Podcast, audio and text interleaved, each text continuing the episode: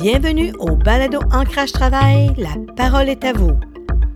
Mon nom est Linda Couture, animatrice et réalisatrice du Balado Ancrage Travail, le balado qui veut faire entendre la voix des personnes mûres et expérimentées au parcours diversifié et celle de gestionnaires d'entreprises innovantes sur des enjeux de société qui nous interpellent et la place qu'ils occupent dans nos vies. Dans le cadre de la semaine du premier podcaston francophone, Balado Ancrage Travail diffuse cet épisode spécial dans le cadre d'un événement caritatif. On est plus de 350 podcasteurs et podcasteuses à se mobiliser dans le but de mettre en valeur des causes et des organismes sans but lucratif qui nous tiennent à cœur. Dans ce contexte, il est tout à fait naturel qu'Ancrage Travail y participe. J'ai donc choisi de mettre de l'avant un organisme de bienfaisance géré à 100% par des bénévoles et parce que comme société, nous pouvons généreusement offrir en cadeau les bienfaits de la nature apaisante, surtout aux personnes qui en sont privées. Pour en parler, je me suis entretenue avec la fondatrice, Janine Lafrenière, de la Fondation Oublie pour un moment, Forget for a Moment. Euh, bonjour, euh, Madame Lafrenière.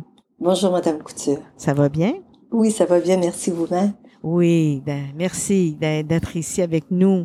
J'aimerais ça que vous nous parliez brièvement de vous et de votre parcours académique et professionnel. Bien, euh, je viens de la région de la Mauricie, au Québec, et euh, j'ai demeuré euh, quand même plusieurs années dans l'Ouest canadien, autant en Colombie-Britannique qu'en Alberta. Et je suis revenue dans l'Est du Canada en 1990. Alors, euh, alors et j'ai commencé ma carrière réellement dans l'Ouest canadien. Alors, j'avais fait une maîtrise en counseling éducationnel à l'Université d'Ottawa. Et j'ai été, et aussi un bac en enseignement et en psychologie. Alors, euh, mes premières années, j'avais enseigné là-bas et après, je suis devenue conseillère en orientation, où est-ce que je faisais du counseling personnel et du choix de carrière. Quand, lorsque je suis revenue au Québec, j'ai travaillé au niveau collégial dans un cégep dans l'Outaouais. Et là encore, j'avais le même poste comme conseillère d'orientation et aide pédagogique au niveau euh, collégial, où est-ce que j'étais aide pédagogique au niveau de programmes techniques et euh, universitaires, ainsi que je faisais du counseling personnel et collégial auprès des adultes et des jeunes qui étaient au cégep. J'ai toujours voulu être dans le milieu public, puis je vous dirais qu'une des raisons, parce que souvent on m'a posé la question pourquoi que j'avais pas été en privé, je voulais que qu'est-ce que je faisais au niveau counseling personnel et choix de carrière, que tous, que n'importe qui puisse y avoir accès. Et selon moi, c'était réellement dans le milieu public que les gens pouvaient avoir accès. C'est sûr que c'est pas tout le monde qui pouvait y avoir accès parce que quand même, il y a tant de, de personnes que tu peux voir. Mais même à ça, qui venaient de n'importe quel milieu, ils pouvaient avoir accès à moi. Alors, c'est une des raisons pourquoi j'ai jamais été dans le privé, en fin de compte. OK. Donc, vous avez fait euh, ce, cette carrière-là euh, pendant combien de temps? Oh mon Dieu, hein? c'est là qu'on là qu'on voit qu'on est plus jeune, pendant 38 ans. Euh, en même temps que vous aviez fait ça, pour en, revenir à la fondation, mm-hmm. euh, vous aviez une fibre entrepreneuriale quand même parce que vous avez créé cette fondation-là, euh, vous m'aviez dit, pendant que vous travailliez à temps plein, n'est-ce pas? Oui, oui, c'est vrai. Euh, alors, six ans avant que je prenne ma retraite, alors en fin de compte, j'étais à ma retraite de, pas de la fondation, mais justement de, de mon travail professionnel, si je peux dire, au niveau collégial. Oui, j'ai commencé la fondation en même temps que je travaillais à temps plein. Alors, c'était un beau défi parce que quand même, euh, ça demandait beaucoup de créer une fondation. Mais par contre, j'ai eu des gens extraordinaires qui étaient avec moi. Alors, euh, ça, c'est sûr que ça l'a aidé définitivement. Donc, euh, en fait, euh, la Fondation, vous avez célébré votre dixième anniversaire en 2022. Donc, vous avez débuté officiellement en 2012. quelle est la raison d'être de la Fondation Oublie pour un moment? Et racontez-nous votre histoire personnelle derrière la création de cette fondation. Alors, euh, en fait, en 2008, j'ai été diagnostiquée avec un basocellulaire. C'est, euh, c'est un genre de, c'est un cancer qui est dans le visage, qui peut euh, dévisager quelqu'un. On peut peut-être pas en mourir, mais physiquement, mais je pense qu'on peut en mourir émotionnellement. Et j'étais à l'hôpital général juif de Montréal. Et disons, dans la salle d'attente, c'est, c'est le genre de, de salle d'attente où est-ce que tu, tu attends, tu rentres dans une salle où est-ce qu'on t'enlève une partie, ça s'appelle la chirurgie mot, où est-ce qu'on t'enlève une partie de la peau, où est-ce qu'il y a le cancer. On l'analyse pendant 1h30, alors tu retournes dans la salle avec les autres personnes, puis euh, t'espères que tu vas pas être rappelé une deuxième fois. Mais c'est sûr que c'est, je trouvais ça énormément stressant parce qu'on pouvait voir des gens qui ressortaient de la salle d'opération et qui avaient un plus gros pansement. Alors, euh, et à ce moment-là, j'avais entendu parler des toits verts et des murs végétaux. Disons, je suis une personne qui adore la nature parce que justement, venant de la Mauricie, nous, euh, juste en face de la maison familiale, on avait une forêt. Alors, j'ai toujours été dans la nature depuis que je suis enfant, que j'ai toujours été portée vers la nature parce que ça m'apportait énormément de bienfaits. Et je me suis dit, mais pourquoi qu'on n'a pas la nature à l'intérieur de ces établissements? Si j'avais un mur vivant devant moi, je pourrais au moins me perdre justement dans, dans la contemplation de ce mur, puis d'oublier justement pour quelques instants euh, qu'est-ce qui se passait avec moi et même autour de moi. Et écoutez, ça c'est en 2008 que ça m'est venu, mais à ce moment-là, écoutez, là, je me concentrais beaucoup plus évidemment sur qu'est-ce que je vivais personnellement, mais, mais l'idée m'est restée. Et c'est réellement en 2011, en sortant justement de l'hôpital général juif, je me suis dit, non, il faut que je le fasse. Il faut que je lance l'idée. Parce qu'en premier, je ne voulais pas créer une fondation. Hein, parce que je travaillais justement à temps plein. Je me suis dit, bon, bien, je vais lancer l'idée. Je vais voir qu'est-ce que les gens en pensent. Et et le plus que j'en parlais aux gens, les gens me disaient, mais oui, c'est vrai, ça serait bien d'avoir la nature à l'intérieur, nous aussi, ça nous aiderait, etc. Et j'espérais réellement que quelqu'un était pour sauter sur l'idée et justement le faire, mais non, c'était évident, c'est devenu évident que si je voulais que ça se fasse, qu'il fallait que moi, je prenne euh, le lead, si je peux dire, dans ceci. Okay. Alors, c'est de là que la Fondation a, a été créé. J'ai été très chanceuse que mon fils, à ce moment-là, euh, Alexandre, euh, finissait son droit. Et il m'a dit, mais maman, si tu veux créer la fondation, je peux m'occuper de tout ce qui est de l'enregistrer et tout. Et euh, j'ai eu des amis qui m'ont dit, bon, ben si tu veux, nous, on va t'aider aussi. Et c'est en mars 2012 qu'elle a été enregistrée officiellement. Ah, OK. au niveau, alors, elle est enregistrée au niveau fédéral, au niveau provincial au Québec et en Ontario. Alors, c'est un organisme de bienfaisance enregistré. Ah, ben félicitations, mais, mais c'est spécial hein, euh, quand on se retrouve dans une situation où on a cette impulsion-là qu'il faut faire quelque chose. Vous êtes beaucoup animé par ce genre d'intuition, non? Oui, oui, oui, je dois, je dois dire que c'est, oui, il y a des choses, vous savez, dans la vie qui, qui c'est tellement clair pour nous qu'on doit le faire. J'ai appris à suivre cette intuition-là, surtout quand je suis convaincue que ça peut apporter le bien aux gens.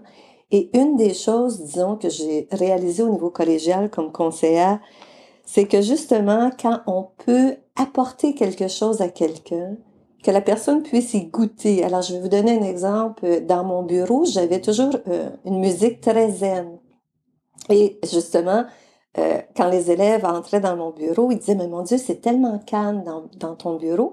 Mais c'était surtout les filles que j'entendais, les femmes, je dois dire, quand, que j'entendais des commentaires. Et le jour où est-ce que un jeune homme m'a dit, euh, Janine, est-ce que je peux savoir qu'est-ce qui joue? Parce que ça me calme tellement et ah, j'aimerais savoir exactement, c'est le titre. Et c'est là que j'ai réalisé, je me suis dit, si on peut apporter la nature dans les établissements de santé. Vous savez, tout à l'heure, je vous ai dit, euh, la raison pourquoi je suis parlée en privé, c'est que je voulais que justement que tout le monde euh, ait accès à qu'est-ce que moi je pouvais leur apporter. Puis ça, je dis ça avec humilité, là. Et c'était la même chose. Je me suis dit, dans les établissements de santé, tout le monde, il n'y a pas d'exception, la plupart des gens, un jour ou l'autre, se rendent justement dans une salle d'attente d'un établissement de santé. Et alors à ce moment-là, tout le monde va pouvoir goûter à qu'est-ce que la nature, les bienfaits de la nature. Parce que vous savez, on peut pas prendre pour acquis que tous les gens connaissent la nature et ressentent ses bienfaits. Surtout dans des moments où on se retrouve soit à l'hôpital ou dans un endroit où est-ce qu'on est en attente. Et puis là, ben, on a beaucoup dans la tête. Donc, d'avoir un effet euh, calmant, comme les étudiants avaient mentionné, euh, mais c'est quand même phénoménal. C'est pas quelque chose de, de concret, mais le fait qu'ils l'expriment, c'est parce que ça vient les chercher ailleurs. Et aussi, je me disais, euh, bien, du fait même, qu'est-ce que j'espérais, c'est que je, je, me suis dit, si les gens ressentent les bienfaits, ils devraient normalement, à long terme, en tout cas j'espère, vouloir la protéger. Parce que vous savez, quelque chose qu'on aime, on veut le protéger. Mais mm. quelque chose qu'on ne connaît pas, comment peut-on vouloir euh, protéger cette, cette chose-là? Mais souvent, on prend la nature comme c'est acquis, c'est là, c'est quand on ne l'a plus que là, on, on, on, commence à se poser des questions puis faire quelque chose. Et définitivement, vous savez comme moi, avec la COVID, c'était très clair que les gens ont beaucoup plus apprécié la nature qu'ils ne l'ont jamais apprécié auparavant là. Parce que là, c'était c'était qu'est-ce qu'on avait besoin réellement pour se, se sortir de ceci même au niveau mental, au niveau émotionnel. Alors, vous savez, dans toute chose, moi je dis, je crois réellement que le cancer que j'ai eu euh, je me suis souvent posé la question pourquoi je l'avais eu quand même. Euh, je suis zen, je fais de l'exercice, je mange biologique et tout. Alors pourquoi? Et aujourd'hui, je me dis, ben, peut-être, peut-être que l'unique raison, c'était justement que je crée cette fondation-là. Ouais. Donc, vous aviez une, c'était votre mission personnelle. Mais en parlant de votre fondation, justement, euh, quelles sont les, les valeurs, la mission, euh, de votre fondation? Pouvez-vous nous en parler un petit peu? Compte la mission de la fondation, c'est de réellement faire entrer la nature à l'intérieur des, euh, des établissements de santé. Alors, ça peut être un hôpital, ça peut être euh, un CHSLD, des résidences pour personnes âgées, mais c'est réellement qu'elle soit à l'intérieur comme telle. Et la raison pourquoi, c'est qu'on veut que tous puissent avoir accès aux bienfaits de la nature. Vous savez, depuis quelques années, on entend beaucoup parler, il y a beaucoup de recherches qui sont faites justement sur l'impact, sur les bienfaits de la nature lorsque l'on va à l'extérieur. Mais je crois qu'on oublie que justement, qu'il y a des gens qui ne peuvent pas se permettre d'aller à l'extérieur. C'est vrai. Et moi, ma question est... Hein? oui, c'est ça. Et vous savez, euh, pour avoir été en éducation toute ma vie, avoir fait du counseling quand même personnel, je, trouvais souvent qu'on arrivait à, créer certains programmes en général. Et la question que je posais toujours, c'est mais qu'est-ce qu'on fait des exceptions? Est-ce qu'on les laisse tomber? Et vous savez, c'est la même chose avec la fondation. C'est la question que, parce que pour moi, je crois absolument que d'aller à l'extérieur nous apporte beaucoup de bienfaits. Mm-hmm. Mais ma question est toujours, oui, mais toutes les gens qui ne peuvent pas sortir à l'extérieur pour X raisons, parce que c'est pas tout le monde. Réellement de croire que quelqu'un, tout le monde peut aller à l'extérieur, non, c'est pas vrai. vrai Alors, c'est un moyen, selon moi, d'apporter justement ces bienfaits-là aux gens. Alors, alors notre mission fait partie de ça. On veut que tous puissent y avoir accès. En tout cas, au moins, on commence avec les établissements de santé parce que dans les établissements de santé, il y a beaucoup de gens. Vous savez, surtout aujourd'hui, on regarde là où est-ce qu'on a une température de moins 40 avec le, le, facteur iolien. Alors, à ce moment-là, il y a beaucoup de gens qui ne veulent pas sortir euh, les personnes âgées. Euh, est-ce que les aînés, euh, l'hiver, ils ont peur de sortir? Alors, une de nos valeurs, en fin de compte, c'est, c'est humanisme. Et aussi, c'est l'accessibilité, que tout le monde puisse y avoir accès. C'est sûr qu'on touche l'innovation, parce que je vous ai parlé tout à l'heure des murs vivants. Écoutez, en 2012, en 2011, quand j'ai commencé, parce qu'à ce moment-là, même si la fondation n'était pas créée, je, je, parlais des murs vivants, des murs végétaux, ce n'était presque pas connu. Alors, c'était réellement quelque chose d'innovateur d'apporter justement un mur vivant. Même à ce moment-là, euh, c'était euh, une mosaïculture qu'on voulait apporter dans un hôpital d'enfants. On avait deux catégories de personnes qu'on voulait toucher, que selon nous, c'était les plus vulnérables, les enfants, euh, les aînés. On disait, ce sont les deux catégories de gens qui sont vulnérables, qu'il faut qu'on leur apporte quelque chose. Alors, c'est sûr que c'était très innovateur à ce moment-là. Et je vous dirais que même depuis, c'est même si on a apporté des murs vivants, là présentement, dernièrement l'année passée, on a apporté des jardinières intérieures. OK, pour c'est euh, c'est différent. Dans, dans, quel sens c'est différent? Cette idée-là est venue lorsque la, la construction du premier mur vivant euh, s'est faite au CHSLD Ernest Brisson. Alors là, ici, on parle du 6 de l'Outaouais à Gatineau. C'est là qu'on a eu notre premier mur vivant. Il y a une dame qui était chercher sa mère, qui est arrivée en chaise roulante, et lorsqu'elle a vu le mur était en construction, on voyait les plantes et tout, elle, elle est devenue très émotionnelle. Ah, et elle avait les yeux pleins d'eau. Alors j'ai été vers elle, puis je, je comprenais pas. Je dis est-ce que je peux savoir pourquoi vous réagissez comme vous venez de, de, de réagir? Et elle me dit euh, vous savez, madame, ça fait quelques mois que je suis ici. Moi, dans ma maison, j'avais plein de plantes. Et elle me dit, vous venez de me ramener la vie. Et vous savez, oh. je suis partie à pleurer parce que c'est sûr qu'à ce moment-là, moi aussi, ça faisait un mois là, que j'avais perdu ma mère. Et je l'ai regardé et j'ai dit, oui, c'est beau les murs vivants, mais si cette personne-là, je pouvais lui, on pouvait lui apporter quelque chose qu'elle met les mains dans la terre, ouais. qu'elle puisse planter. Et là, on parle de janvier 2017. Hmm. Et réellement, ça nous a pris un autre cinq ans avant de pouvoir réaliser ce projet-là. Mais je ne l'ai jamais laissé tomber parce que les murs vivants, c'est beaucoup de contemplation. On ressent les bienfaits aussi parce que c'est prouvé qu'à la nature, il y a des bienfaits euh, émotionnels, physiques et tout. Mais les jardinières intérieures, le, le premier CHSLD qui l'a fait, c'était le CHSLD Léonel Aymon.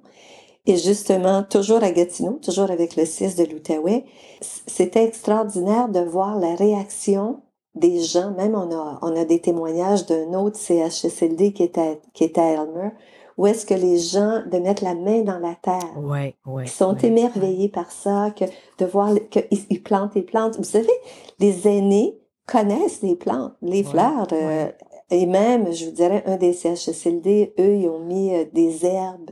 Selon moi, les deux sont essentiels. Non, mais ils construisent aussi. Euh, ils voient ça se développer. Une fierté hein, là-dedans aussi. C'est une autre de vos valeurs, hein, oui, oui.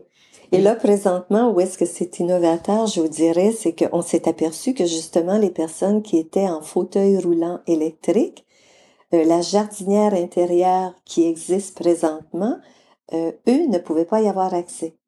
Alors, euh, j'ai été très chanceuse de rencontrer euh, une étudiante en médecine qui, en même temps, qui, euh, étudiait en robotique, alors qui, c'était une mineure, qui a accepté de faire un prototype avec une équipe des CHSLD du 6 de l'Outaouais, d'un prototype qui serait ajustable justement pour les personnes en fauteuil roulant, où est-ce qu'on mettrait la jardinière existante présentement dans le support et là, les personnes qui sont en fauteuil roulant électrique pourraient eux aussi avoir accès à la jardinière. Donc, ils pourraient participer à Oui, pourraient participer. Ou à Exactement. Ou des choses comme oui, c'est ça. alors, ah, présentement, oui, alors, le premier prototype a été fait. Et de là, bon, bien, en fin de compte, il y a une compagnie de Montréal, euh, DKDI, qui ont été, qu'on leur a demandé de faire le deuxième prototype parce que quand même, il y a les ajustements et tout. Alors, ça devrait être terminé. On devrait avoir le deuxième prototype, je vous dirais, sous peu. C'est en euh, décembre 2021 que le premier CHSLD Léonel Aymon à Gatineau a accepté d'avoir les jardinières. Parce que les murs végétaux, ils sont hydroponiques, c'est-à-dire qu'ils fonctionnent à partir d'eau. Mm. Mais là, on faisait entrer la terre. Et je vous dirais, je pense que été le plus beau compliment, en tout cas que la fondation, que moi je pouvais avoir, parce que ça démontrait que le 6 de l'Outaouais, ainsi que les gestionnaires des CHSLD avec qui on avait affaire, nous faisaient confiance. Oui, exactement. Et euh, à ce moment-là, euh, j'ai eu la chance avec Monsieur Claude Vallée de l'Institut agroalimentaire de Saint-Hyacinthe de nous euh, de nous donner ces recommandations, quel genre de terreau qu'il devrait y avoir, euh, ah. quel genre de plantes, parce que dépendant de la lumière, parce que là on parle que la lumière devient importante, vous savez comme moi pour les plantes. Alors euh, on a été énormément chanceux d'avoir Monsieur Vallée qui a accepté de justement de faire ces recommandations à partir de ceci. Ça crée des beaux partenariats, puis ça, ça, ça permet de, de, créer des liens avec euh, euh, diversité de, de, de, professionnels, de contributions à votre beau projet, là, finalement. Oui, puis on a été très chanceux en décembre 2022 que un des CHSLD à Montréal, le CHSLD Benjamin Victor Rousselot, qui est avec le CIUS de l'Est de l'île de Montréal, ont accepté d'avoir les jardinières. Ah, Alors jusqu'à date, nos projets euh, on en avait à Gatineau et on a un mur dans un centre de santé qui est innovateur à Orléans, qui est en banlieue d'Ottawa, où est-ce que c'est une aile de papillon monarque. Ah! Alors, c'est très différent. Les trois murs que l'on a, euh, justement, à Gatineau, dans les trois CHSLD qui sont Elmer, euh, Léonel Aymon et euh, Ernest Brisson, c'est des murs végétaux, mais c'est juste des plantes comme telles. Mais le mur que l'on a au Carrefour Santé Aline Chrétien, qui a été fait en juin 2021, euh, c'est une aile de papillon monarque. Et le ah. dessin euh, nous a été, a été fait par la compagnie WAA, qui est une firme d'architecture paysagiste à Montréal. Cette firme euh, nous a donné le dessin ainsi que l'aspect technique bénévolement. Ah, wow. Ça, ça nous a été. Une belle euh, contribution, là. Oui, oui, ça, été un don extraordinaire. Je ne l'ai pas mentionné au début que la Fondation, c'est uniquement du bénévolat. OK. Alors, de A à Z, euh, c'est du bénévolat. Alors, c'est un grand défi, je vous dirais. Et quand j'avais parlé à Malaka, justement, qu'on voulait faire un mur vivant et euh, on voulait avoir un dessin à l'intérieur, je lui avais dit, mon Dieu, ça va nous coûter tellement cher. Puis elle en avait parlé justement avec euh, ses partenaires, ses associés. Elle m'est revenue, puis elle m'a dit, écoute, Janine, euh, notre compagnie, notre firme est prête à faire le dessin pour vous. Ah, Et c'est eux qui sont arrivés avec l'aile de papillon monarque, parce que vous savez, le monarque est en voie d'extension. Alors, c'est eux qui sont arrivés avec ce projet-là. Écoutez, ils ont été extraordinaires parce que quand même, ils sont restés avec nous parce qu'il y a eu des hauts puis des bas, puis il y a eu des changements avec ce mur-là. Mais euh, ils sont restés avec nous jusqu'à la fin. C'est pour ça que je veux le mentionner parce que si tous ces gens-là qui déjà travaillent sont prêts à donner autant de temps, euh, à ce moment-là, bon bien, ça, ça, vaut la peine. Ça nous donne des ailes, oui. C'est, y a pas, c'est, c'est quand même intéressant que le mur euh, avec l'aile de papillon, euh, puis il est réellement beau. Alors, en fin de compte, on a quatre murs vivants et on a justement quatre CHSLD qui ont accepté. Et c'est pour ça, c'est un beau cadeau pour nous de justement euh, pouvoir avoir le CHSLD euh, à Montréal. Alors, j'aimerais remercier entre autres parce que pour ce projet-là à Montréal, si je n'avais pas eu l'aide de deux personnes, alors entre autres Madame Anne Charpentier, qui est la directrice du Jardin botanique de Montréal, ainsi que Madame euh, Maude La Liberté, qui justement fait partie du Collège québécois du médecin de famille, c'est eux qui nous ont mis en contact avec justement le, le CIUS de l'Est de l'île de Montréal. Mais en fait, ce que vous êtes en train de nous dire, merci pour euh, de partager ces histoires-là parce que on oublie justement tout le bénévolat, les personnes ressources euh, euh, qui sont dans ce domaine-là, mais qui croient en ce que vous faites. Et il y a un, un partenariat, c'est ça le mot, un partenariat, mais il y a une entraide que souvent on, on, on, on voit pas justement euh, que c'est, c'est, gratuit, euh, mais ils le font vraiment avec cœur. Donc, euh, c'est, vraiment des, des, des, beaux moments à, partager, ça. Qu'est-ce que vous venez de nous dire? Mais je, pense a beaucoup de gens, souvent les gens vont dire, ben, on n'a on a pas le temps. Et je crois que quand on peut communiquer une passion mmh. et que les gens voient que que c'est vrai, que oui, ça peut être réalisable. C'est sûr que quand j'ai commencé la fondation, si vous me, si vous me posez la question, est-ce que je savais dans quelle sorte de projet que je m'embarquais? Non. Je ne connaissais pas du tout le milieu des établissements de santé, sauf comme patiente.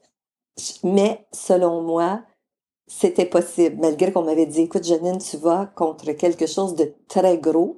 Je vous dirais que j'ai toujours été le genre de personne que justement, quand on me disait, ben écoute, c'est presque impossible, ça me donnait peut-être ce que j'avais besoin pour de dire, ah, on va voir si C'est un beau réellement défi. c'est impossible. Beau Oui, défi. oui, oui, oui, je, je suis réellement le genre qui aime le défi comme tel, mais pas le défi juste pour aimer le défi, Non, mais le défi de dire, si j'y ai pensé, il doit y avoir une raison pourquoi j'y ai pensé. Parce que présentement, il y a des demandes, mais euh, il y a plus de demandes qu'il y a de fonds. Alors, euh, alors c'est sûr, le premier défi, c'est les fonds. Puis le deuxième défi, qu'on le veuille ou non, euh, la nature, c'est vivant. Alors, c'est l'entretien Ouais. qui est, qui qui est aussi un défi. Là. C'est bien beau apporter des murs puis d'apporter des jardinières intérieures, mais il faut s'assurer que ces, ces murs-là, puis qu'ils restent vivants puis en santé. Parce que quand même, quand on a commencé à, approcher les établissements de santé, il fallait quand même qu'on soit un peu solide comme fondation. Puis il fallait qu'on apporte quand même des recherches qui avaient été faites à travers le monde comme tel. Mais il y a aussi des études qui démontrent effectivement les bienfaits de la nature sur les individus. Pouvez-vous nous en parler? Oui, en fait, je vous dirais, c'est dans les, le, début des années 80 qu'un Américain, euh, Monsieur Robert Ulrich, qui a posé la question, qui a justement posé la question, quel serait l'impact d'un patient qui est assis dans son lit et qui voit la nature à l'extérieur, quels seraient les bienfaits qu'il euh, pourrait ressentir? Je vous dirais que c'est réellement un des pionniers de d'avoir justement commencé à parler des bienfaits de la nature sur l'être humain. Mais moi, je vous parle surtout dans les établissements de santé. C'est ça qui Mhm. était euh, qui était réellement intéressant. Et même dernièrement, il y en a, il a justement prouvé que c'était surtout au niveau du personnel dans les établissements de santé. Pour eux aussi. ça. Oui, pour eux aussi, justement que, mais c'était toujours à l'extérieur. Euh, le personnel qui pouvait prendre leur pause à l'extérieur, à ce moment-là, les bienfaits que ça pouvait apporter. Alors, il y a eu une recherche qui a été faite de ce côté-là. Mais je vous dirais, à l'intérieur, il n'y en avait pas beaucoup. Et il y en a une qui a été faite, je vous dirais, au mois de avril, qui a été fait par, fait justement, qu'est-ce qu'on appelle Natural Resource à l'Institut de Finlande, qui a prouvé que des murs végétaux qui sont à l'intérieur de, de bureaux, alors c'est sûr, c'est pas des établissements de santé, mais c'est quand même Ouais. à l'intérieur, pouvaient modifier le microbiote affectant la santé de la peau des employés Oh, et wow. renforçait la régulation du système immunitaire. Oh, wow. Et même ces effets-là pouvaient être observés le premier mois. Hmm. Alors ça, c'est la première recherche réellement là, qui démontrait que des murs, à des murs végétaux qui étaient à l'intérieur d'établissements pouvaient avoir cet impact-là. Alors selon moi, c'était énorme là, quand même quand on parle de- du microbiote, en fin de compte, euh, qui affecte la santé de la peau. Alors c'est une recherche, je crois, qui, est- qui est réellement importante euh, à mentionner. Ça va bien aussi avec euh, dans vos valeurs qui est la santé holistique, hein? Exactement. Oui, exactement. Et dernièrement, lors de la conférence de Montréal sur la diversité euh, qu'on appelait la COP 15, l'Association médicale canadienne a officiellement appuyé une initiative de la, qu'est-ce qu'on appelle British Columbia Park Foundation, qui réellement s'est appelé PAPX. Alors, c'est un programme national qui vise à faire appel à la nature dans les prescriptions médicales. Wow. Vous savez, la, la Colombie-Britannique a été la première province qui, justement, d'où les médecins pouvaient prescrire la nature. Le Québec, maintenant, peut le faire aussi. L'Ontario. Alors, il y a différentes provinces qui ont... euh, mais que l'Association médicale canadienne appuie cette initiative-là, c'est une première au niveau mondial. Ah, c'est, une belle nouvelle, une bonne nouvelle. Oui, hein? et je vous dirais où est-ce que nous autres, on a eu comme fondation un très beau cadeau juste avant Noël. C'est tout à l'heure, je vous parlais du Jardin botanique de Montréal ainsi que le comité de pratique des médecins en CHSLD. Mhm. Et on a reçu de la part de chacun une lettre d'appui, comme quoi qu'il appuyait qu'on puisse faire entrer la nature à l'intérieur des établissements de santé. C'est une autre étape franchie, là. Ah ben ça, c'est pour nous, c'était énorme parce que quand même, le comité, euh, quand vous parlez du Jardin botanique de Montréal et ainsi que le comité de pratique des médecins en CHSLD et le Collège québécois euh, des médecins, c'est quand même beaucoup, c'est un appui, selon moi, qui, euh, qui nous manquait, là, quand même, ces deux organisations qui sont reconnues. Et et c'est ça, on a reçu une lettre d'eux comme quoi qui appuyait, qui encourageait justement ce genre d'initiative-là. Alors pour nous, c'était réellement un beau cadeau.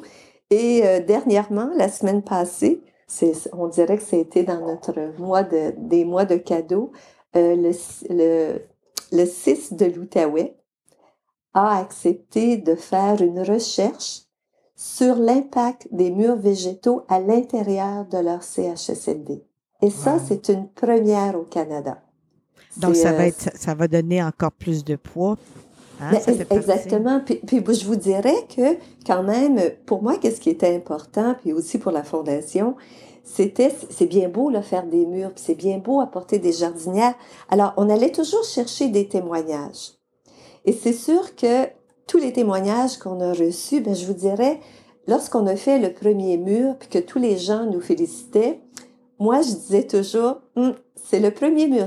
Et je me suis toujours dit, le jour qu'on va nous demander le deuxième mur, alors là, réellement, ça veut dire que les gens vont avoir réellement reconnu qu'il y a des bienfaits à avoir la nature à l'intérieur. Et quand le 6 de l'Outaouais nous a réapproché, réellement c'est le CHSLD Léonel Lémont, pour nous demander un deuxième mur, là j'ai dit, OK, les gens ont finalement vu l'impact. Et qu'est-ce qu'il y a d'extraordinaire? Parce que moi, je trouve que la vie t'amène toujours. On avait surtout vu l'impact, je vous dirais, beaucoup sur les résidents. Oui, sur le personnel, mais pas autant. Et le deuxième mur a été fait, a été construit une journée avant le confinement de la COVID au Québec, ah, en mars 2020. Exactement une journée avant. Et je vous dirais, c'est là qu'on a vu l'impact qu'il y a eu sur le personnel, parce que quand même, les résidents étaient confinés dans leur chambre, les familles ne pouvaient pas les visiter. C'est vrai. Et là, j'avais besoin d'un témoignage. Justement, je me rappelle, Éric Gagnon, qui était gestionnaire à ce moment-là de ce CHSLD, m'a dit, Madame Lafrenière, c'est nous réellement qui, qui avait besoin de ces bienfaits-là. Tout le stress qu'on vivait, on s'assoyait devant, parce que je pense que c'est important de mentionner que tous les murs sont dans un lieu où est-ce que les gens peuvent s'asseoir. Alors, ce n'est pas une parure, c'est réellement pour nous, c'est essentiel qu'il soit dans un lieu où est-ce que les gens peuvent s'asseoir, le contempler puis recevoir les bienfaits. Mm. Mais moi, je me disais, ce sont des témoignages. Et je me mettais à la place des gens qui sont à l'extérieur. Bien, c'est sûr, eux, ils vont mettre tous les témoignages qui sont positifs. Et je me disais, il nous faut une recherche. Il nous faut réellement une recherche. On avait deux chercheurs, John Zelensky, qui est, euh, et ainsi que Elisabeth Nisbet que eux, ce sont John et, euh, et chercheurs, c'est un professeur justement à l'Université de Carleton à Ottawa. Et Elisabeth, elle, elle est professeure euh, à l'Université de Trent. Les deux en Ontario, c'est deux anglophones, mais c'est deux personnes qui travaillent énormément au niveau du, des bienfaits de la nature psychologiquement. Trois chercheurs ont euh, décidé de travailler ensemble. et ah, c'est justement, oui, alors ça c'était extraordinaire parce que quand même, euh, Marie-Chantal Leclerc, elle, son background est beaucoup plus au niveau de la santé. Tandis que John et Lisa, c'est beaucoup plus au niveau psychologique, au niveau de la nature. Alors, je vous dirais, je pouvais pas avoir mieux que ces trois chercheurs-là. c'est ça, oui. Et officiellement, on a reçu la lettre euh, il y a deux semaines, réellement, ah, que le 6 de l'Outaouais euh, allait de l'avant avec cette recherche. Alors, c'est une première. Ça s'est jamais fait. Alors, moi, je me dis, vous savez, quand il y a une recherche qui est faite, qui prouve justement les bienfaits, Euh, je me dis à ce moment-là, on va en avoir beaucoup plus, en fin de compte. Euh, oui. Ça, je vous écoute euh, raconter ces histoires-là, puis je me dis, mm-hmm. pourquoi qu'on a besoin, par exemple, d'une pandémie ou d'une problématique euh, assez d'isolement qu'on a, qu'on a vécu pour se rendre compte qu'on a besoin de ça? Et ça tombait à point, hein, votre, Oui, ça tombait réellement à point. Oui, un jour, qu'est-ce que j'espère, c'est que réellement un hôpital pour enfants va avoir soit une mosaïculture ou soit un mur justement qui euh, qui va capter l'attention de ces enfants-là.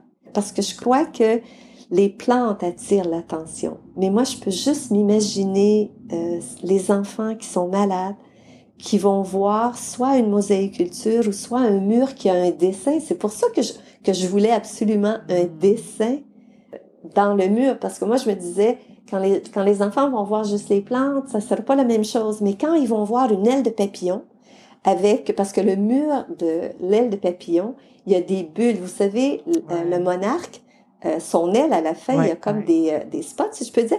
Alors, les bulles que l'on a sont en verre soufflé. Ah, wow.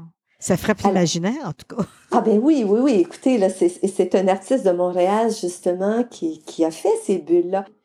Et, et c'est pour ça que c'est un de mes vœux que j'espère présentement, on a réellement touché les aînés et je crois sincèrement qu'il y a un besoin de ce côté-là. Mais j'espère qu'un jour aussi, on va pouvoir apporter un mur qui va pouvoir aider tellement ces enfants-là. Donc, c'est votre souhait le plus cher. Je vous dirais, c'est un de mes souhaits le plus cher parce que moi, je vois toujours, OK, je vous dirais, c'est quoi mon souhait le plus cher? Je vais vous le dire. C'est d'avoir un jardin thérapeutique sur le toit d'un établissement de santé, mais qui est fermé. Que les patients, le personnel, les familles vont pouvoir avoir accès à la nature 24 heures sur 24, 12 mois par année. Oui, c'est vrai. Alors ça, c'est gros, là. On parle de, plusieurs millions. Mais, c'est une thématique qui est quand même euh, à la saveur du jour, hein, l'environnement, puis la, nature le jour que les gens vont ressentir à 100% les bienfaits de la nature et, et la nécessité de ceci. À ce moment-là, je pense qu'il va y avoir beaucoup plus de personnes qui vont vouloir la protéger, qui vont dire c'est important.